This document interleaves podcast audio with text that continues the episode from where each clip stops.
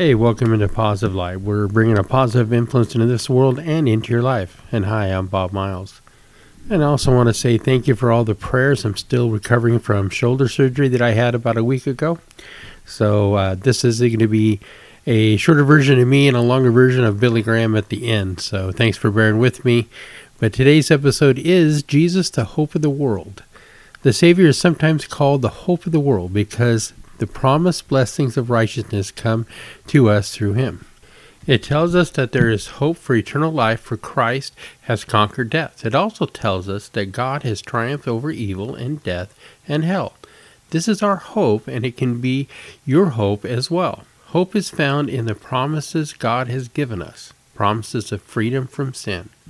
From Hebrews 4 14 through 16, Seeing then that we have a great high priest who has passed through the heaven, Jesus the Son of God, let us hold fast our confession. For we do not have a high priest who cannot sympathize with our weaknesses, but was in all points tempted as we are, yet without sin. Let us therefore come boldly to the throne of grace, that we may obtain mercy and find grace to help us in time of need. And Rick Warren writes Make it about Jesus. If you want to be used by God, you need to remember this it's not about you, it's all about Jesus. It's not about you is the exact opposite of everything you've been taught. Our entire culture appeals to self-centeredness. Advertisements everywhere tells you you're number 1. Do what is best for you. Think of yourself first. But you're not the center of the universe. God is.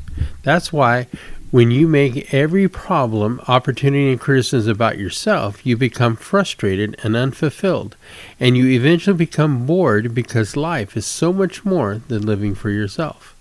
So the Bible says, our message is not about ourselves, it's about Jesus Christ as the Lord. We are your servants for his sake, from 2 Corinthians 4 5. Twice in this passage, Paul says it's all for Jesus. It's about him and it's for His sake. In other words, learning to follow Jesus is about motivation.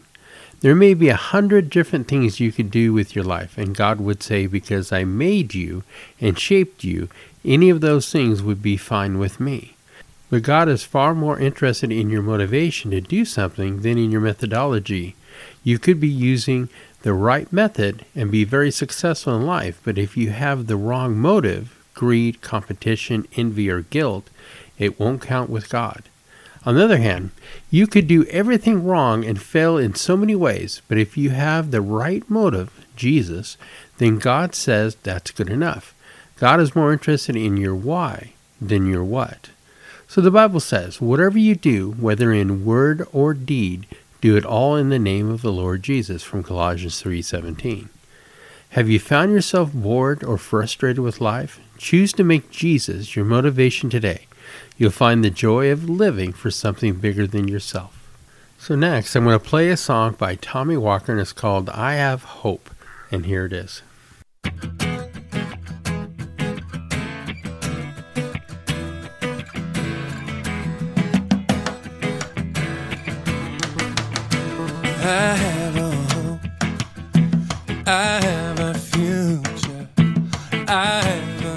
A destiny that is yet awaiting me. My life's not over. A new beginning's just begun. I have a hope.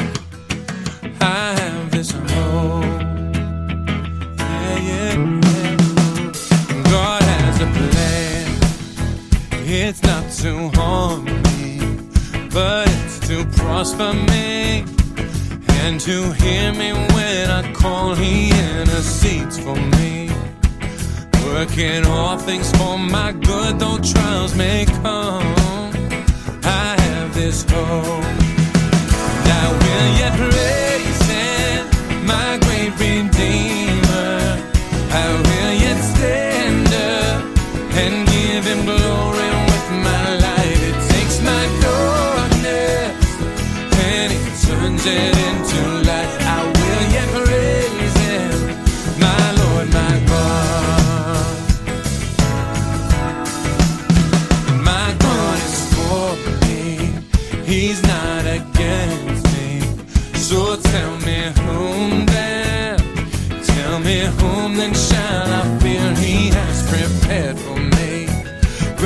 great works. He'll help me to complete. I have a hope. I have this hope. Goodness and mercy, they're gonna follow me, and I'll forever dwell in the house of my great King. No eye has ever seen. All he's preparing there for me, though trials may come. I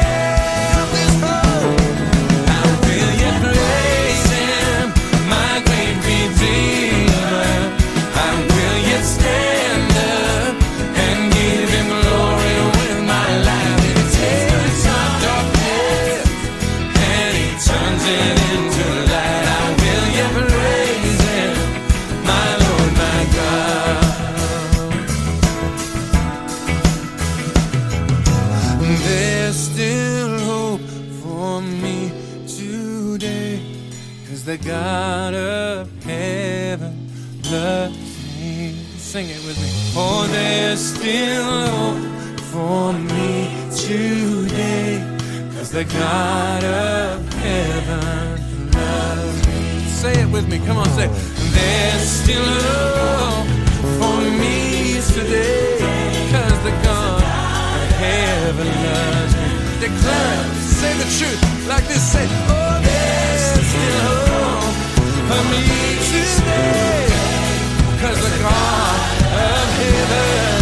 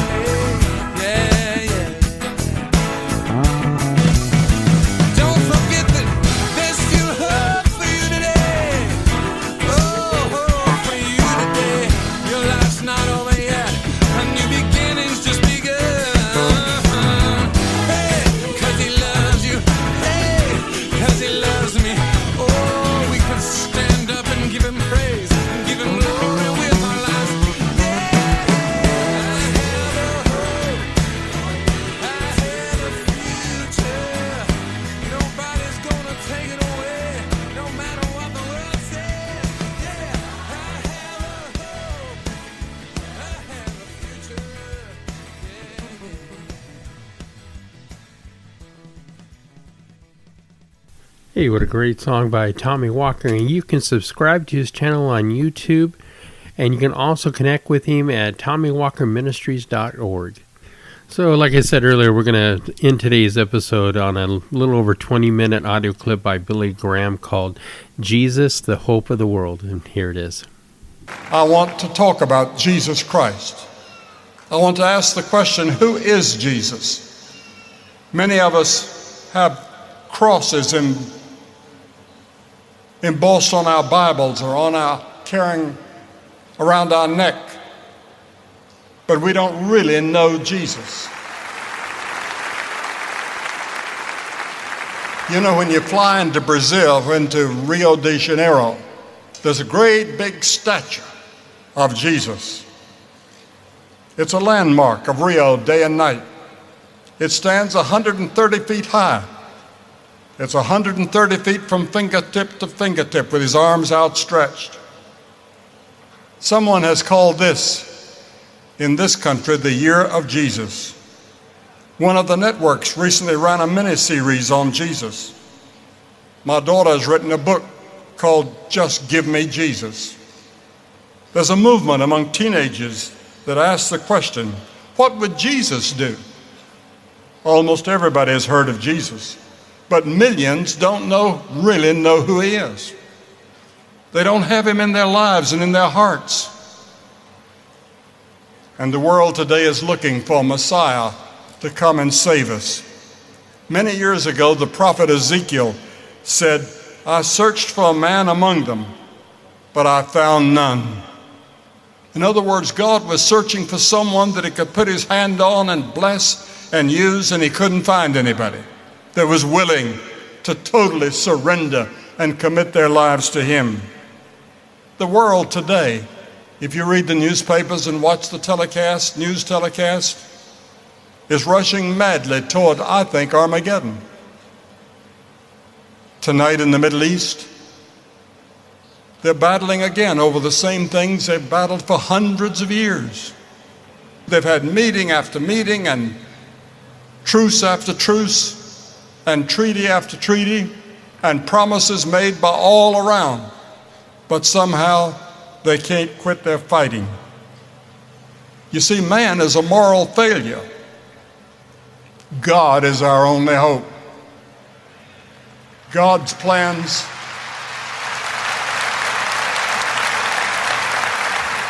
God's plans are already formed and are clearly stated in the scriptures. And at his right hand in heaven sits a man who was despised and ignored and rejected by men when he came to earth the first time, and who is still rejected and ignored by the majority of the human race. God has pledged that he will be the future world ruler. He will put down all rule and all authority and power. There's coming a day when every knee will bow to him and every tongue will confess his name.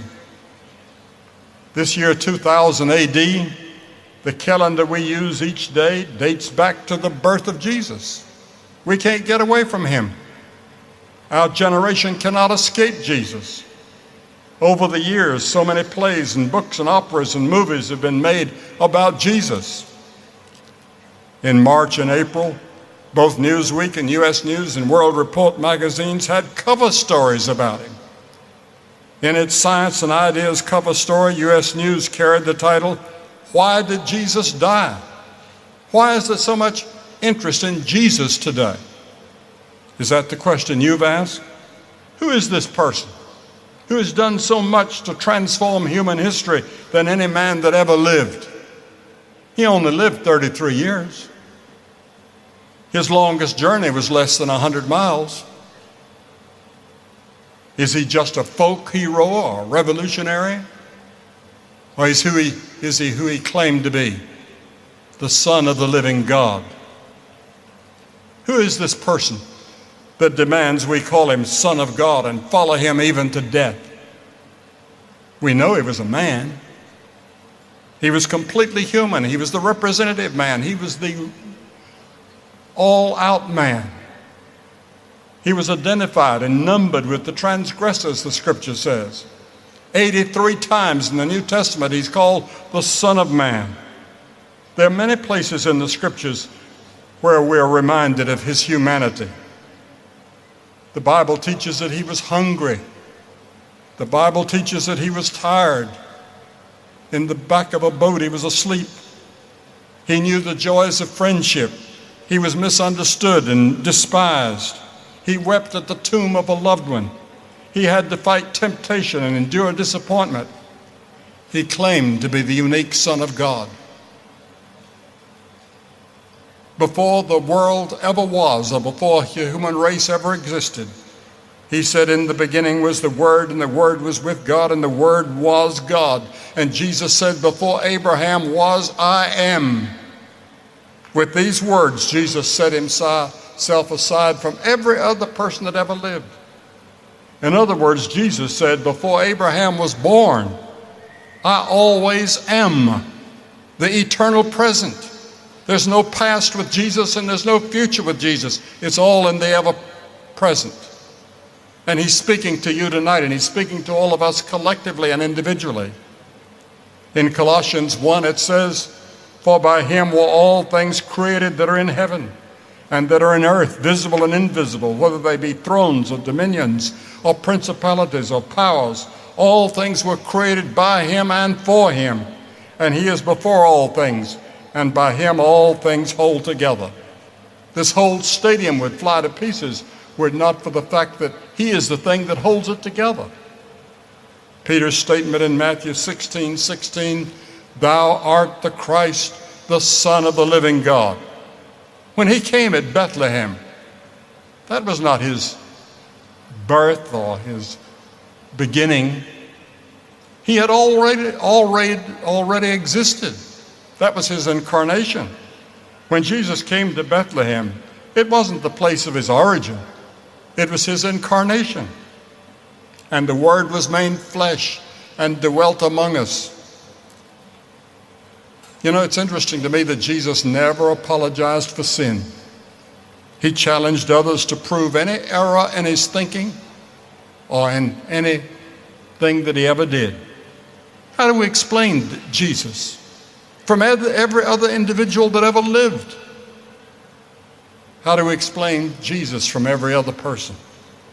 What is the basic cause of hate and greed and lust and war today, and racial injustice and racial division? Jeremiah said, gave the answer. The heart is deceitful above all things and desperately wicked. Who can know it? King David said, In sin did my mother conceive me. I was born in sin, said David.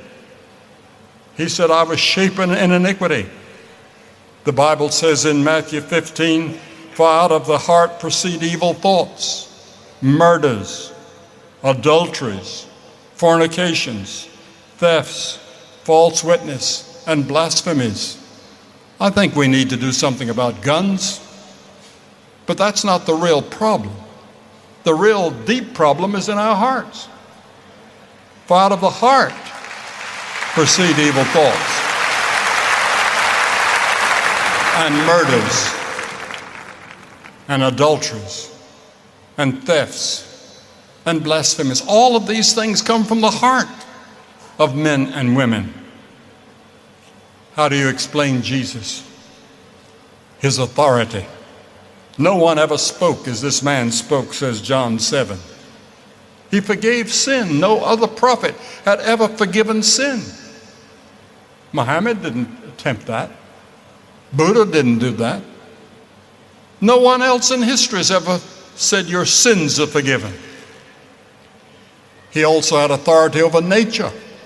When the sea was boiling and the storm was raging, he just held up his hand and said, Peace be still. And the sea quieted down and the storm stopped.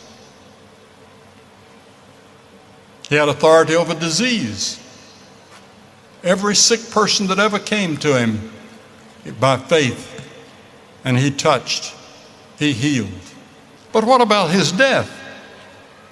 Different than any other person that ever was. You see, Jesus was executed. He was a criminal. He took our sins. He became sin for us who knew no sin. Can you imagine a person being the embodiment of sin? That's what Jesus was on the cross. Isaiah 53 says, God hath laid on him the iniquity of us all. In 1 Peter 2:24 it says, who his own self bare our sins in his body on the tree. Micah says that all of our sins are cast into the depths of the sea. I was reading today about that lake in Russia that's the deepest water in the whole world, thousands of feet down. Our sins are buried in the depths of the sea, the scripture says, because of what Christ did on the cross. He became sin for us, He was executed for you. He took your judgment and your hell. You won't ever have to go to hell. You don't ever have to go before the great white throne judgment if you're in Christ. But everybody else will. The Bible says that there's coming a day when he's going to judge the whole world. And you will stand before God at the great judgment, hundreds of you that are here tonight. And you won't stand with a great crowd like this tonight. You say, oh, we'll have a good time when we get there. No, you'll be alone. You're going to stand before God alone and give an account of what you did with Jesus and how you lived your life. And many of us are going to be terribly disappointed. And we're going to scream for mercy, but it's going to be too late. The Bible says that we will call for the rocks and the mountains to fall on top of us and hide us from him that sits on the throne, but we can't. And the crucifixion of Christ is a stumbling block to many people because it's foolishness, the Bible says, to those that perish. Many will accept the teaching of Christ when he says, Love everybody. But they stop at the cross. At the cross is where you have to come before you can really know him. And you have to confess that you're a sinner. And you have to repent from sin. And the word repentance means that you turn, that you change. You're going one direction in your life and you're willing to go another. You say, but Billy, I don't have that ability. I've tried to change. I've tried to do better, but I can't. No, you can't. But God will help you if you submit to Him and say, Lord, I need your help. I need your help even to repent. I need your help even to have faith to believe the kind of faith that I must have. What about you? And then there's his resurrection. The Bible says that they took him out and they buried him after his death. But on the third day, he rose again. And he's alive tonight.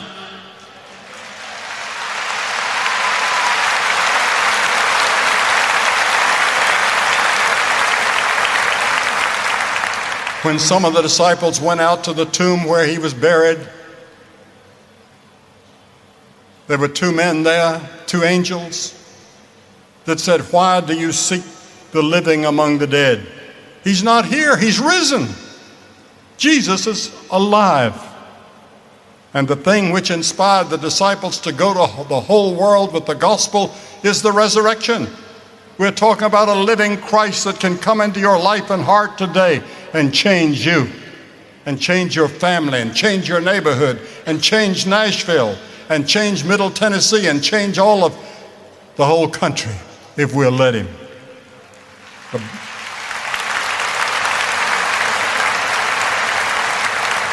the Bible says that if thou shalt confess with thy mouth the Lord Jesus and believe in thine heart that God hath raised him from the dead, we shall be saved. You have to believe that he not only died, but that he rose again. That's one half of it. One half is that you repent. You come and say, Oh Lord, I'm a sinner. I'm sorry that I've sinned. Please forgive me and help me to change. But then you have to live the life. And there, the resurrected Christ is there through the Holy Spirit to help you live the life after you've come to Christ.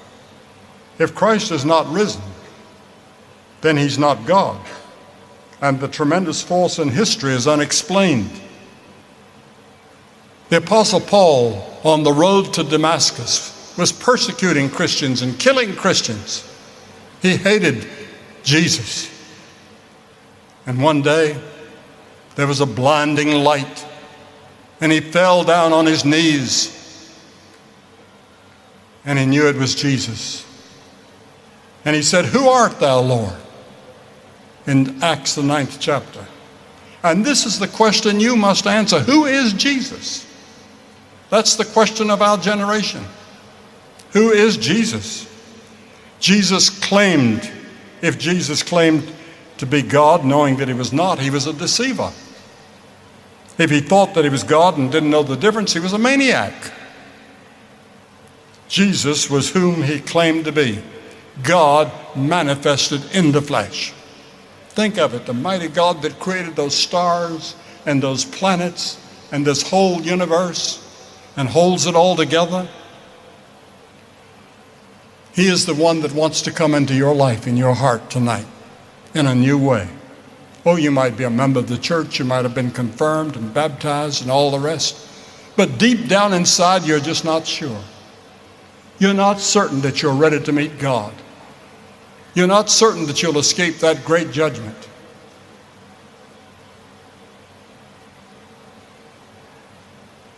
You must face the question that Pilate asked What shall I do then with Jesus, which is called Christ? Pilate washed his hands. Tonight you can wash your hands and leave, and leave the stadium and go back to the old life, and nothing has happened. But Paul was fearful. He was trembling. He was astonished. He was amazed. But he asked the right question Lord, what wilt thou have me to do? And Jesus said unto him, Arise and go. And that's what Jesus is saying to you tonight, up in those stands and down here on this little stand. Arise and go. Get up out of your seat and make a new commitment to Jesus and make certain that your sins are forgiven. You see, this may be the only chance you'll ever have the rest of your life is tonight. You may not be able to come back to these meetings this week. You may never have another moment quite like this when the Holy Spirit has spoken to you as He's speaking tonight. And Jesus says in Revelation 3:20, Behold, I stand at the door and knock. If any man hear my voice and open the door, I'll come into him and fellowship with him. Jesus is knocking at your heart's door tonight. He wants to come into your heart. He wants to change your life. He wants to have an impact in your community and in your family and in your life. He wants to give you peace and joy that you've never known before. He wants to forgive all your sins and He wants to give you assurance that if you died tonight, you'd go to heaven. You can have that assurance tonight before you leave here. And I'm going to ask you to do something that may be very difficult for you to do. But when Jesus died on that cross, he was dying for you because he loved you. And he's asking you to come into open your heart to him tonight. So that does bring an end of our episode tonight. I just want to really uh, reiterate that what Billy Graham said that Jesus is the hope of the world, and you need to put your heart in the right place with Him. So my closing prayer is always is that God blesses the journey you're on with Him, and that you embrace that path. So next week's episode is going to be on becoming like Jesus. And you can connect with me at positivelightpodcast at gmail.com. I'm also on Twitter, Instagram, and Facebook. And anywhere you get your podcast, you can get Positive Light for free. I hope everybody had a great week. God bless, and we'll catch you next week.